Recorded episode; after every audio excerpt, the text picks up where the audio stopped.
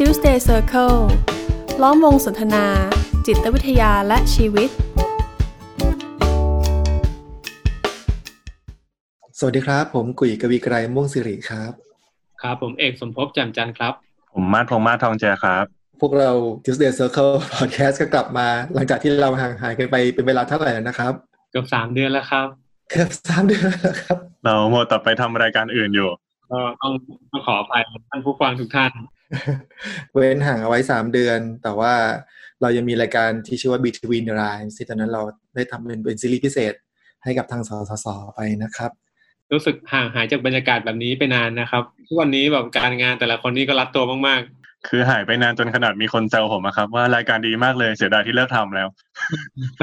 คือจะบอกว่ายังไม่เลิกนะครับๆยังทำอยู่ยังทำอยู่ยังทำอยู่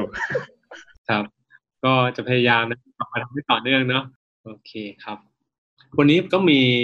คล้าย ๆ กับเป็นบทกวี หรือบทภาวนาบทหนึ่งแล้วกันนะครับ ที่ผมเพิ่งได้อ่านแล้วก็รู้สึกว่าเออมันน่าสนใจมากๆเลยนะครับ ที่อยากจะหยิบยกมาพูดคุยกับพี่กุยกับมาในวันนี้นะครับมันก็เป็นบทภาวนาที่จริง ๆ ก็เคยได้ยินมานานแล้วล่ะ แต่ทุก ๆ ครั้งที่ได้กลับมามาอ่าน มันก็ได้คิดได้เห็นมุมมองใหม่ ๆ อยู่เรื่อย ๆ นะครับ ก็บทภาวนาตรงนี้ก็ชื่อว่า Serenity Prayer นะครับ เป็นบทภาวนาเนี่ยที่ประพันธ์ขึ้นโดยคุณเลนโฮนีเบอร์นะครับ ก็โหแกประพันธ์มาแบบน่าจะร่วมๆหนึ่งร้อยปีแล้วนะครับ ในปีที่ประพันธ์ขึ้นเนี่ย มันก็อยู่ราวๆในปีแบบหนึ่งเก้าสามสองหรือสามสามนะครับ ถึงวันนี้ปีสองพันยี่สิบก็เกือบเกือบหนึ่งร้อยปีแล้ว ก็เดิมทีเนี่ยก็ประพันธ์ขึ้นเพื่อใช้ในโบสถ์อะครับ เอาไว้ภาวนากันในโบสถ์เนาะต่อมาก็เหมือนกับว่ามีกลุ่มบำบัดแอลกอฮอล์นะครับ ที่ชื่อว่า Alcoholic Anonymous นะครับที่ใช้ในการบำบัดผู้ติดสุรานะครับ จริงๆ ในประเทศไทยก็มีนะครับ ลองหาข้อมูลดูได้นะก็เขาก็ไปกล่าวกัน ไปไปพูดถึงกันในในกลุ่มบำบัดของเขาด้วยนะครับ ก่อนที่เราจะคุยเนื้อหาของบทภาวนาบทนี้ผมว่าก็อยากจะอ่านให้ท่านผู้ฟังได้ได้ฟังกันก่อนเนาะแล้วเดี๋ยวเราก็จะมาลงรายละเอียดกันว่า เออ ที่ ผมรู้สึกว่ามันน่าสนใจเนี่ยมันน่าสนใจยังไง แล้วมันมีส่วนเกี่ยวข้องกับอะไรในชีวิตของเราบ้างนะครับ ก็บทภาวนาบทเนี้นะครับ คุณเลนโฮนีเบอร์นะครับเขาก็ประพันธ์ไว้ว่าข้าแต่พระผู้เป็นเจ้า ขอพระองค์ทรงประทานความสงบแก่ข้าเพื่อที่ข้าจะยอมรับสิ่งที่ไม่อาจเปลี่ยนแปลงได้ ประทานความกล้าหาญแก่ข้าเพื่อให้ข้าเปลี่ยนแปลงสิ่งที่เปลี่ยนแปลงได้ และประทานปัญญา ที่จะแยกแยะระหว่างสองสิ่งนี้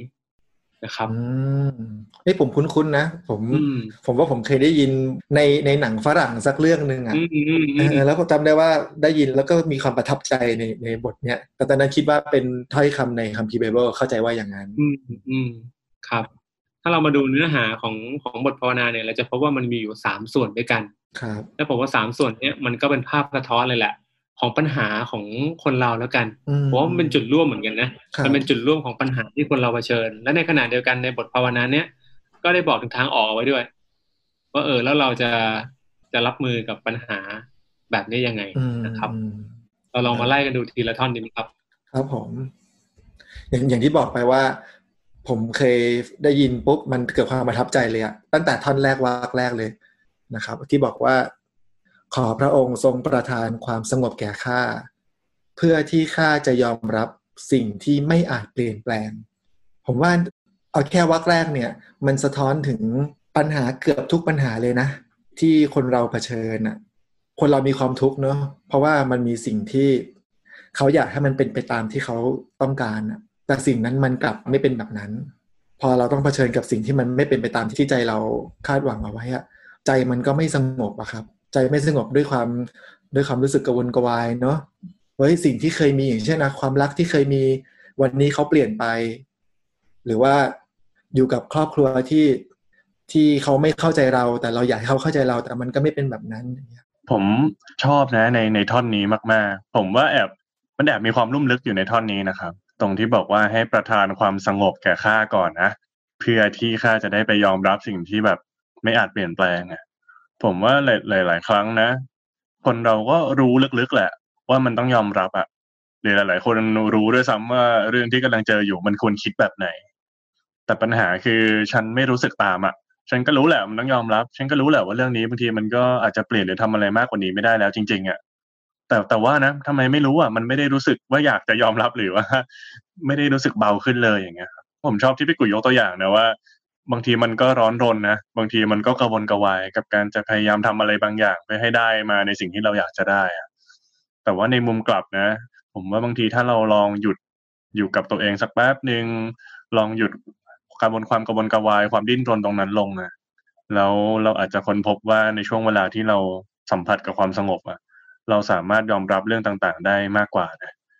จากประสบการณ์เลยครับ ที่ทำงานด้านนี้มา ผมค้นพบนะ จากการมาแชร์ของผู้รับบริการนี่แหละว่าไอ้ที่จังหวะที่เขายอมรับอะไรบางอย่างได้ มันไม่ใช่จังหวะที่ที่เขาต้องพยายามคิดนะมันเป็นจังหวะที่ไปอยู่กับแม่ไปอยู่ในพื้นที่ปลอดภัย แล้วอยู่ๆก็ใจมันเบาสบาย แล้วก็ยอมรับเรื่องนั้นขึ้นมาได้เฉยๆบางคนบอกว่าไปยอมรับได้ตอนอยู่ที่ชายทะเล บางคนบอกว่าไปยอมรับได้ตอนที่กำลังเดินเล่นอยู่ในสวนคือ มันเป็นจังหวะที่ไม่ได้ดิ้นรนอะไรแล้ว ปล่อยวางอยู่กับความสงบแล้วครับ อยู่ๆคือ มันก็ยอมรับขึ้นมาได้เฉยๆเนาะกับกับเรื่องที่ตอนแรกอะมันยอมรับไม่ได้เลย อืมอืมอืมทำให้พี่นึกถึงที่เขาเคยพูดกันว่า เรามักจะปิ๊งไอเดียอะไรได้เนี่ย ตอนอาบน้ำอย่างเงี้ย ตอนที่เราแบบเออใจมันโปร่งๆโล่งๆสบายๆเนาะพอมาพูดอย่างนี้ปุ๊บมันก็ทำให้เห็นมันมีสเต็ปเนาะว่าพอเราเผชิญกับสถานการณ์ที่มันเป็นปัญหา ปัญหานั้นมันกระทบใจเรา ใจเราก็เลยไม่สงบ พอใจเราไม่สงบ เราก็อยากจะให้ไอสิ่งที่เป็นปัญหาเนี่ยมันเปลี่ยนแปลงเนาะอย่างที่บอกอะถ้าเป็นเรื่องความรักเราอยากจะให้คนที่หมดรักเรากลับมารักเราเหมือนเดิมเราอยากให้คนที่ไม่เข้าใจเรากลับมารับฟังและเข้าใจเรา ก็เลยมุ่งไปเปลี่ยนแปลงสิ่งที่เป็นภายนอก ในในหลาย ๆ ครั้งเนี่ยหลาย ๆ กรณีเนี่ยก็จะพบว่าสิ่งเหล่านั้นมันมันจัดการหรือเปลี่ยนแปลงหรือควบคุมอะไรไม่ได้อืมอืมอืม ปัญหานี้มันก็เลยยืดเยื้อยาวนานคาราคาซังกลายเป็นปัญหาทางจิตใจที่มันค่อย ๆ ก่อตัว หรือว่าจมหรือว่าดิ่งไปเรื่อยๆอย่างนี้ยครับอืมเพราะฉะนั้นก็เลยได้มาเห็นว่าสเต็ปแรกเนาะที่บทภาวนานี้ชวนเอาไว้ก็คือ การมาตั้งมาปรับที่ใจของเราเนี่ย ให้ได้พบกับความสงบก่อนนะดูแลความกังวลกระวายใจตรงนี้ก่อนเนาะอืมแล้วไอ้เรื่องวิธีการหรือว่า หรือว่ามุมมองที่มีต่อปัญหาเนี่ยมันก็มีโอกาสที่จะเกิดการทำความเข้าใจและยอมรับไปได้ในที่สุดอืมอืมครับ แต่ทีนี้การที่จะไปให้ได้เข้าถึงความสงบในใจตัวเองก็มีหลายวิธีอย่างที่มาบอกเมื่อกี้นี้เนาะครับ ผมฟังดูท่อนนี้มันมี keyword อยู่สองคำนั่นคือคำว่าความสงบกับสิ่งที่เปลี่ยนแปลงไม่ได้นะครับ เรามาดูคำหลังก่อนนะในมุมมองพี่คุยกับม่านเนี่ย อะไรคือสิ่งที่เปลี่ยนแปลงไม่ได้ ที่เราจะต้องเข้าใจว่ามันเปลี่ยนไม่ได้ ในมุมมองของผมผมว่า คาว่าเปลี่ยนแปลงไม่ได้เนี่ย ไม่ได้หมายความว่าสิ่งนั้นมันจะไม่เปลี่ยนนะ อืม เช่นคนที่วันนี้หมดรักเรา ไม่ได้แปลว่าเขาจะไม่มีวันกลับมารักเราอืมอืมพ่อแม่ที่มีที่ไม่รับฟังไม่เข้าใจเรา ไม่ได้แปลว่า เขาจะไม่มีวันเอ่อกลับมารับฟังเราเข้าใจเราได้ แต่สิ่งที่เปลี่ยนแปลงไม่ได้คือ เป็นสิ่งที่อยู่นอกเหนืออำนาจของเราอะ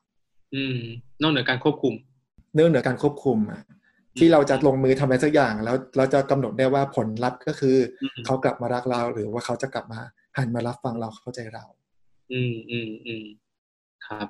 สำสำหรับผมสิ่งที่เปลี่ยนแปลงไม่ได้คือ ผมว่ามันก็คืออะไรหลาย ๆ อย่างที่เป็นสิ่งนอกตัวนะ ผมว่าเราอะเอาแค่การเลิกลาการตายจากกัน หรือว่าสถานการณ์โควิด จะเป็นการตกงาน ผมว่ามันก็มีอีกหลายอย่างอะที่มันเป็นสิ่งนอกตัวแล้วเราควบคุมไม่ได้เลยอย่างเงี้ยครับแล้วผมอืมค้นพบว่า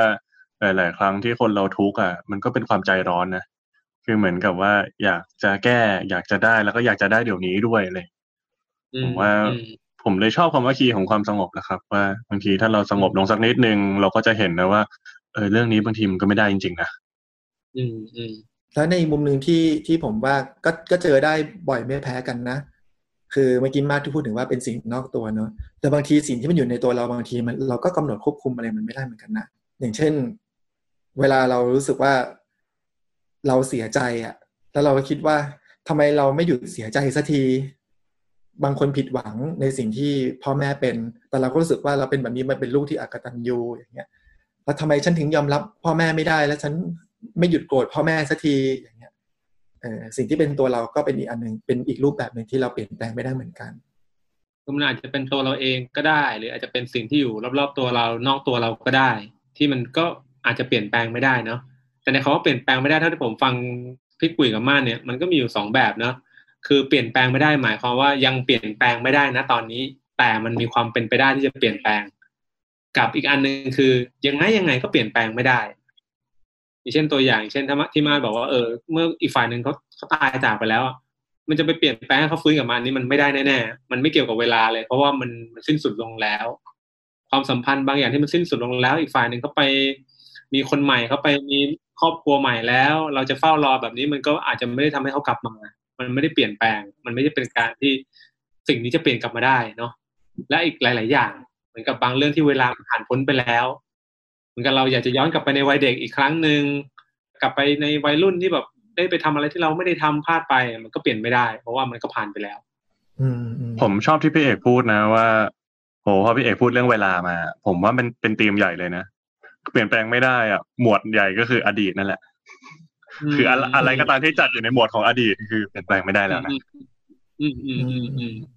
ดังนั้นในข้อนี้ก็คือมันเป็นความสงบที่เราจะยอมรับกับสิ่งที่มันผ่านมาแล้วเนาะ สิ่งที่มันเกิดขึ้นไปแล้ว สิ่งที่มันย้อนเวลากลับไปแก้ไขไม่ได้แล้ว ให้ได้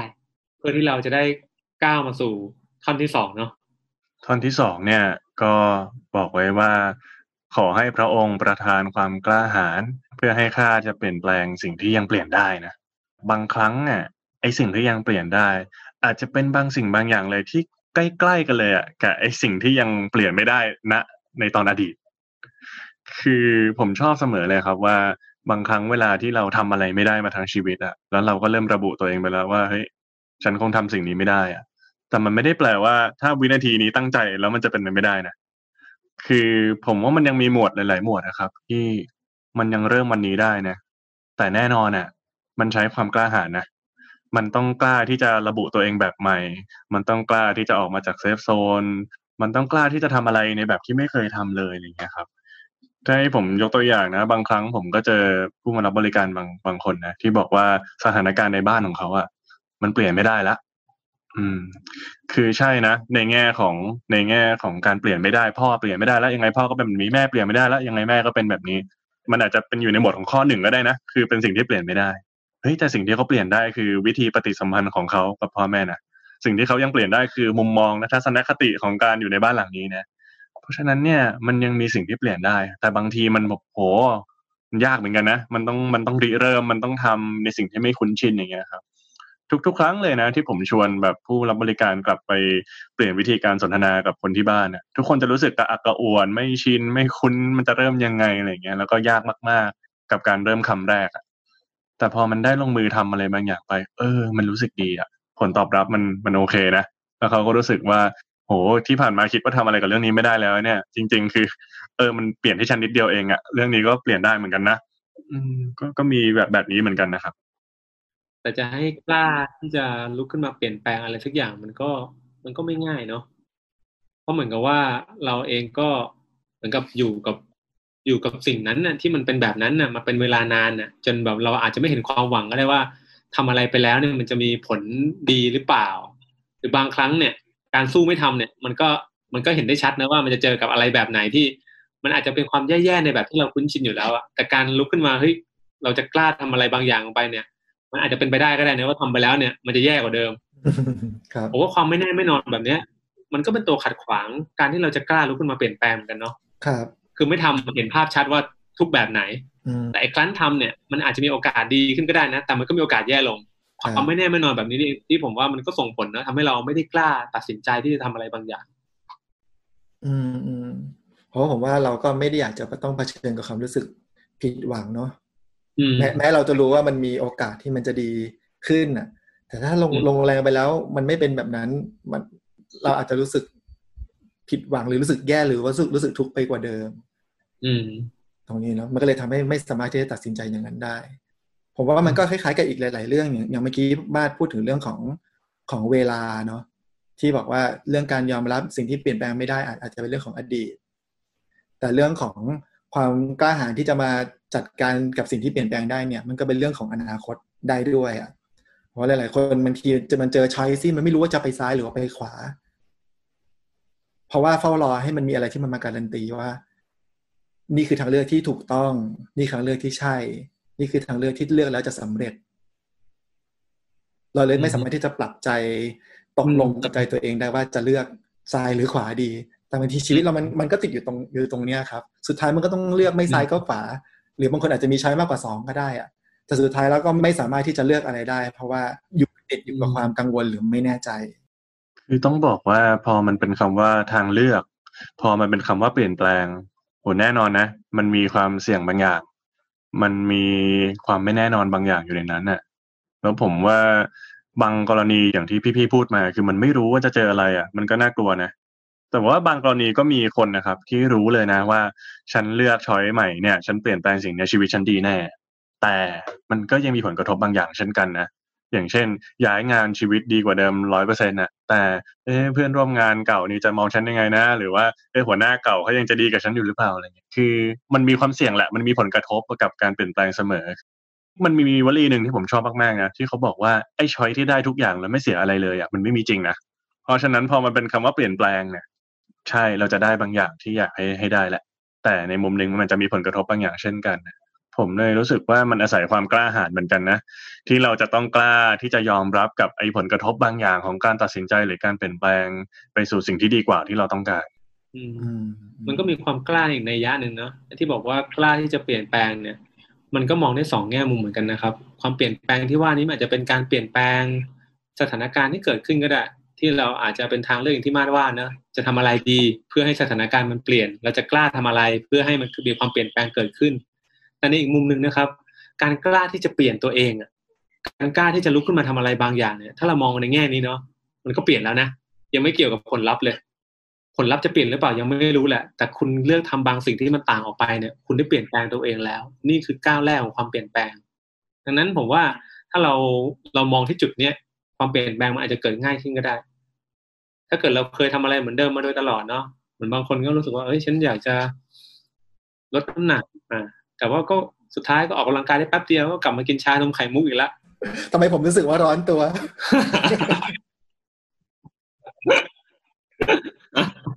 ก็เหมือนกับวันนี้ถ้าเราจะคิดว่าเฮ้ย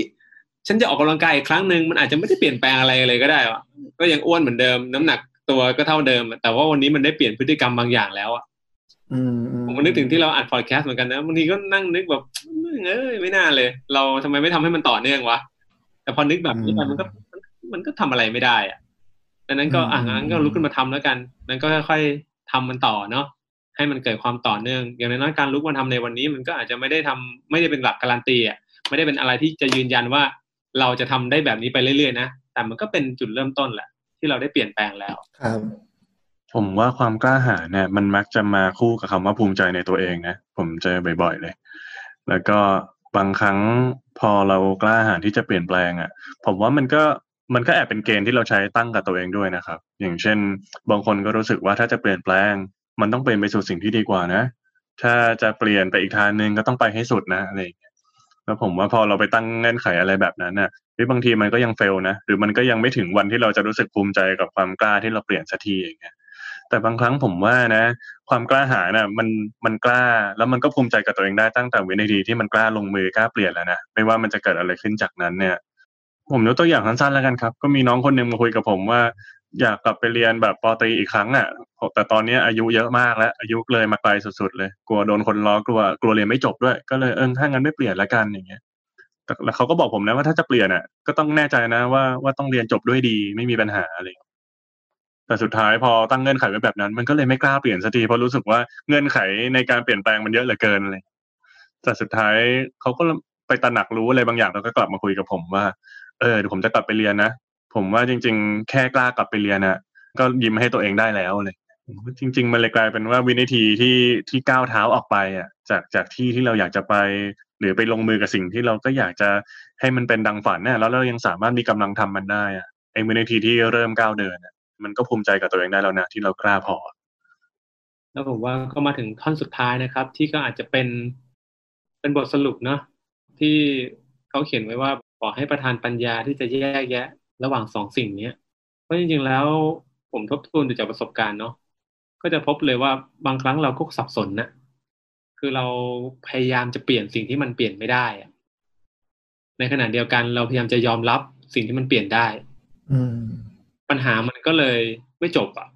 เหมือนกับว่าเอ้ยสิ่งนี้จริง ๆ แล้วคุณต้องยอมรับเพราะว่ามันเปลี่ยนไม่ได้นะแต่คุณกลับจะไปยื้อยุดกับจะไปทำอะไรบางอย่างกับมัน ไม่ยอมปล่อยมันไปไม่ยอมยอมรับมัน แต่ในขณะที่สิ่งที่มันพอจะมีช่องทางที่ทำอะไรได้อยู่เนาะให้มันมีความเปลี่ยนแปลงเกิดขึ้นเนี่ยเราก็กลับมองข้ามมัน แล้วเราก็ไม่ได้ทำอะไร มันมีหลาย ๆ ตัวอย่างเลยนะครับ ตัวอย่างที่ผมนึกถึงไวๆหนึ่งอาจจะเป็นเรื่องความสัมพันธ์แหละจริงๆคนสองคนมีความสัมพันธ์ที่มันมีปัญหากันนะมีความไม่ลงรอยกัน จริงๆแล้ว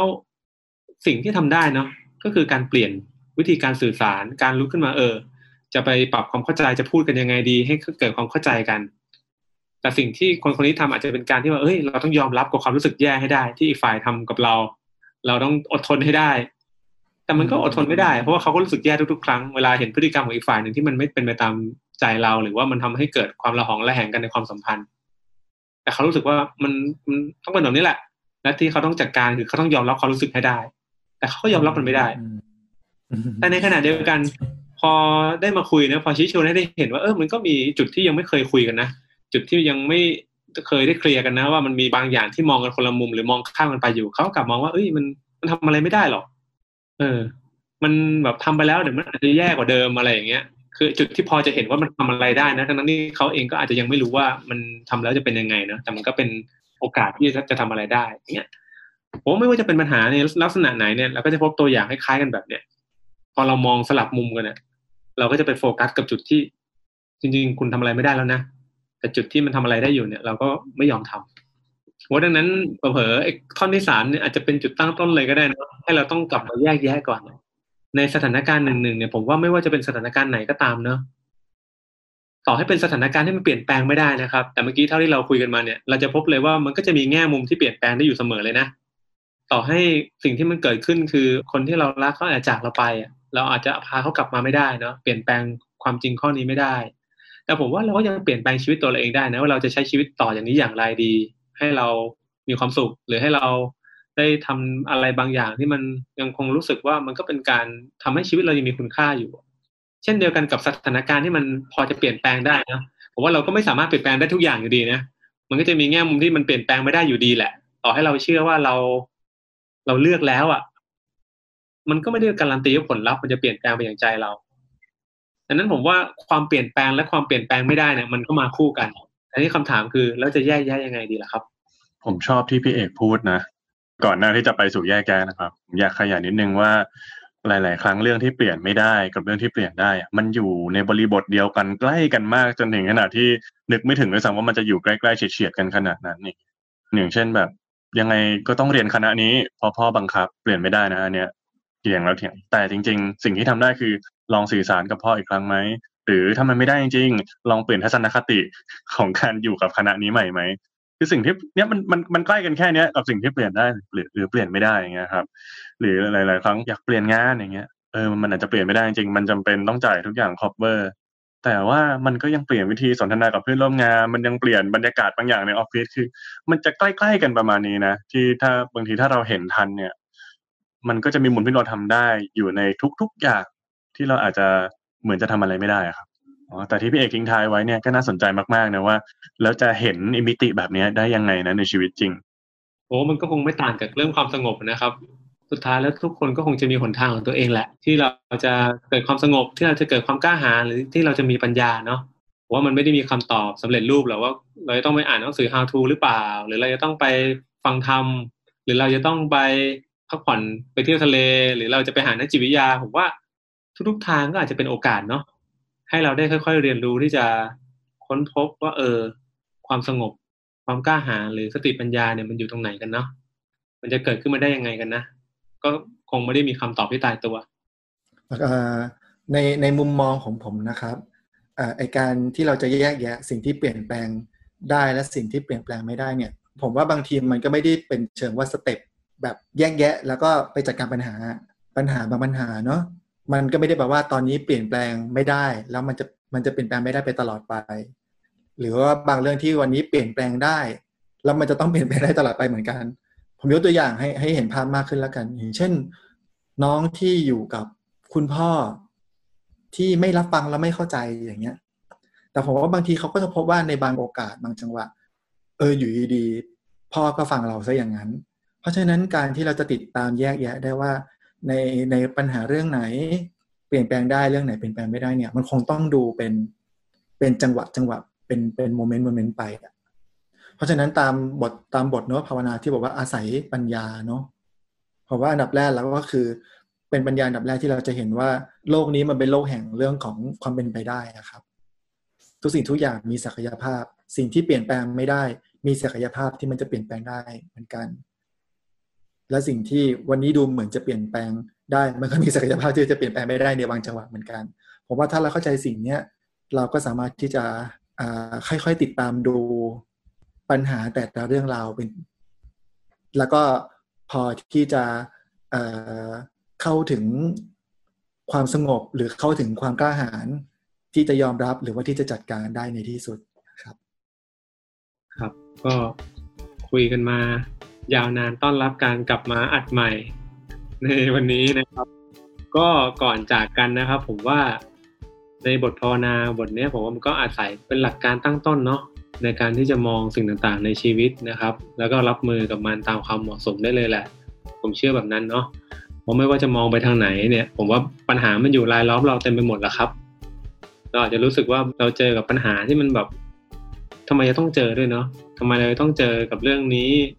ที่มันเกิดขึ้น โดยที่เราเองก็ไม่ได้เป็นคนทำให้มันเกิดเนาะผมว่าหลาย ๆ คนตอนนี้ถ้าหากเรามองดูสถานการณ์ทางสังคมเนี่ยผมว่ามีอะไรหลาย ๆ อย่างนะครับ ที่ก็อาจทำให้เรา รู้สึกหดหู่สิ้นหวัง หรือแบบไม่พึงพอใจนะครับ แล้วเราก็รู้สึกว่าเออทำอะไรไม่ได้เลยหรือเปล่านะ ที่จะเปลี่ยนแปลงสิ่งเหล่านี้ให้สังคมมันดีขึ้นนะครับแต่ผมว่าก็ชวนให้กลับมาตระหนักนะครับ ว่าเราอาจจะเปลี่ยนแปลงมันไม่ได้ในทันที ไม่ได้มันไม่ได้ในวันนี้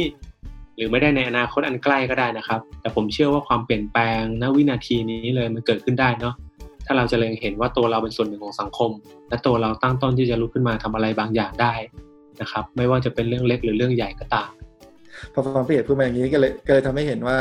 ผมพอพอพอที่จะตั้งเป้าหมายเรื่องของคำว่าเปลี่ยนแปลงเนี่ยได้ในหลาย ๆ มิติเนาะบางทีเราอาจจะอยากให้สิ่งที่เปลี่ยนแปลงเนี่ยเกิดขึ้นในเป็นเรื่องใหญ่ๆอะ เช่นในระดับสังคม ซึ่งผมว่าสิ่งที่มันต้องเปลี่ยนแปลงคู่คู่กันไป ก็คือเปลี่ยนแปลงที่ที่เป็นส่วนที่ตัวเราเองเนี่ยมีอำนาจมีกำลังที่จะลงมือจัดการได้ แม้ความเปลี่ยนแปลงเนี่ยที่เป็นเรื่องใหญ่ ๆ เนี่ย มันยังไม่ได้เคลื่อนเท่าที่เราอยากเห็น แต่ว่ามันมีความเปลี่ยนแปลงเล็ก ๆ เกิดขึ้นได้อย่างแน่นอนเมื่อเริ่มที่ตัวเราครับ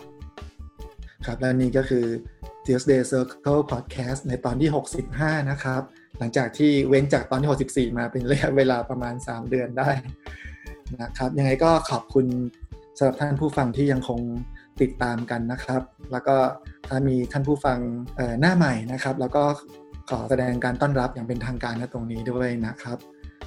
ก็ชวนให้ติดตามมันต่อไปว่า เดี๋ยวตอนต่อไปเราจะมีเรื่องราวอะไร ก็ท่านผู้ฟังท่านใดที่มีไอเดีย หรือว่ามีแง่มุมอะไรบางอย่างที่อยากจะให้เราเนี่ย ได้ลองนำมาแบ่งปัน หรือได้ได้ลองไปศึกษาค้นคว้าที่จะมาพูดคุยกันนะครับ ก็ชวนให้มาคอมเมนต์กันได้นะครับไม่ไม่ว่าจะเป็นทาง YouTube หรือว่าทาง Podbean เราก็ตามอ่านเสมอนะครับในตอนนี้ Tuesday Circle เราก็ต้องขอลาไปก่อนนะครับ พบกันใหม่น่าจะอังคารหน้าใช่ก็น่าจะไปก่อนครับผม